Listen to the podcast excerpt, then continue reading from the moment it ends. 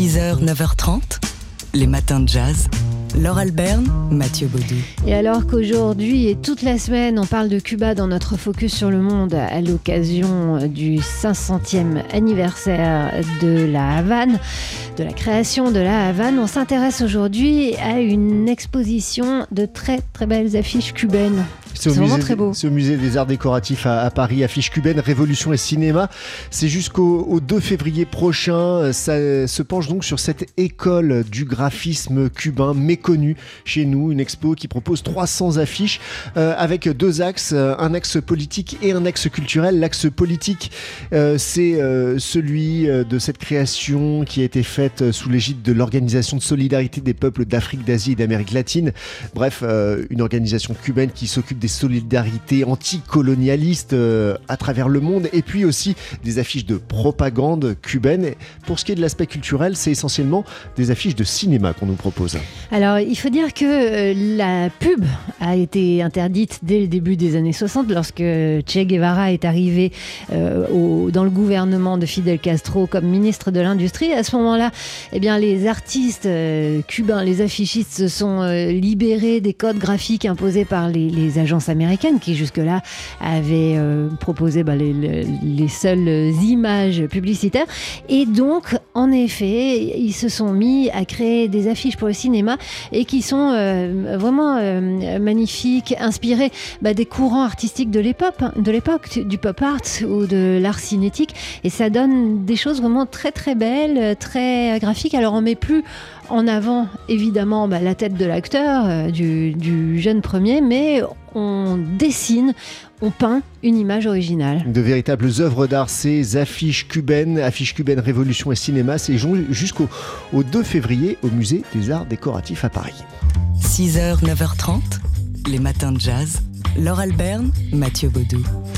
Les Bonnes de Jean Genet, jouées par des hommes et par des hommes noirs, c'est la proposition de la chorégraphe et désormais metteuse en scène de théâtre sud-africaine Robin Orlin. Une pièce à voir au théâtre de la Bastille jusqu'à vendredi et puis la pièce tourne- tournera euh, à Rouen. Euh, que des hommes tiennent les rôles principaux, c'est ce qu'avait demandé Jean Genet euh, à l'origine lorsqu'il avait écrit la pièce. Une pièce qui fait écho à un célèbre fait divers des années 30 euh, en France où euh, deux bonnes avaient tenté d'assassiner leur maîtresse. Ici donc, dans la version de Robin Orlin, ce sont deux hommes noirs effectivement qui tiennent les rôles des bonnes et euh, le rôle de la maîtresse est tenu par un homme blanc.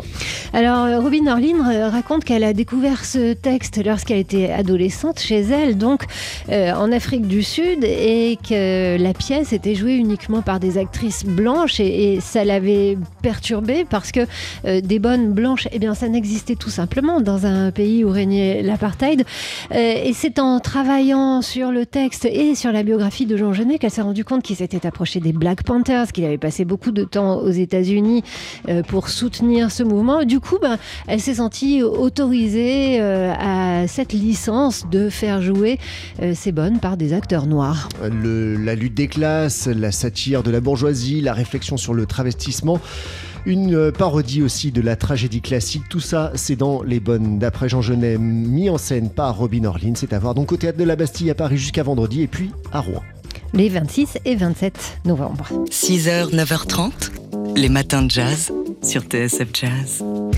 Jamie Foxx, pour nous, dans l'univers du jazz, c'était Ray Charles. Et bien désormais, il va être un personnage de dessin animé à partir, pour nous, euh, public français, de juin prochain. Oui, du 24 juin prochain, date de sortie du prochain dessin animé, film d'animation, on dit, des euh, studios Pixar. Soul, c'est son titre. Euh, Jamie Foxx prête sa voix à un professeur de collège qui est accessoirement aussi musicien de jazz et qui rêve de devenir musicien de jazz professionnel à temps complet à New York.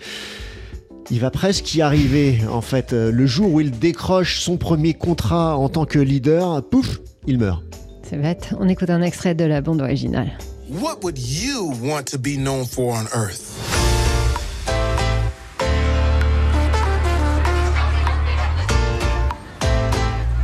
We only have a short time on this planet. You want to become the person that you were born to be? Don't waste your time on all the junk of life. What am I doing? Extrait de la bande Annonce, donc qui vient d'être mise en ligne, donc avec la voix de Jamie Foxx. Euh, on a juste un temps court à passer sur cette planète. Vous avez envie de devenir euh, la star que, pour laquelle, euh, enfin, le, que vous rêvez d'être. Euh, ne perdez pas votre temps dans le quotidien. Alors voilà, depuis l'au-delà, euh, le prof va rester prof. Oui, son âme va former, va donner euh, des identités, des, des caractères au- à d'autres âmes euh, qui sont dans l'au-delà en vue de leur retour sur Terre pour habiter de nouveaux humains, jusqu'à ce qu'il rencontre une âme un peu récalcitrante qui ne veut plus y retourner hein, sur Terre. Alors le film Soul, donc de Disney et Pixar, bah, pour le voir, nous autres publics français, on va attendre le mois de juin.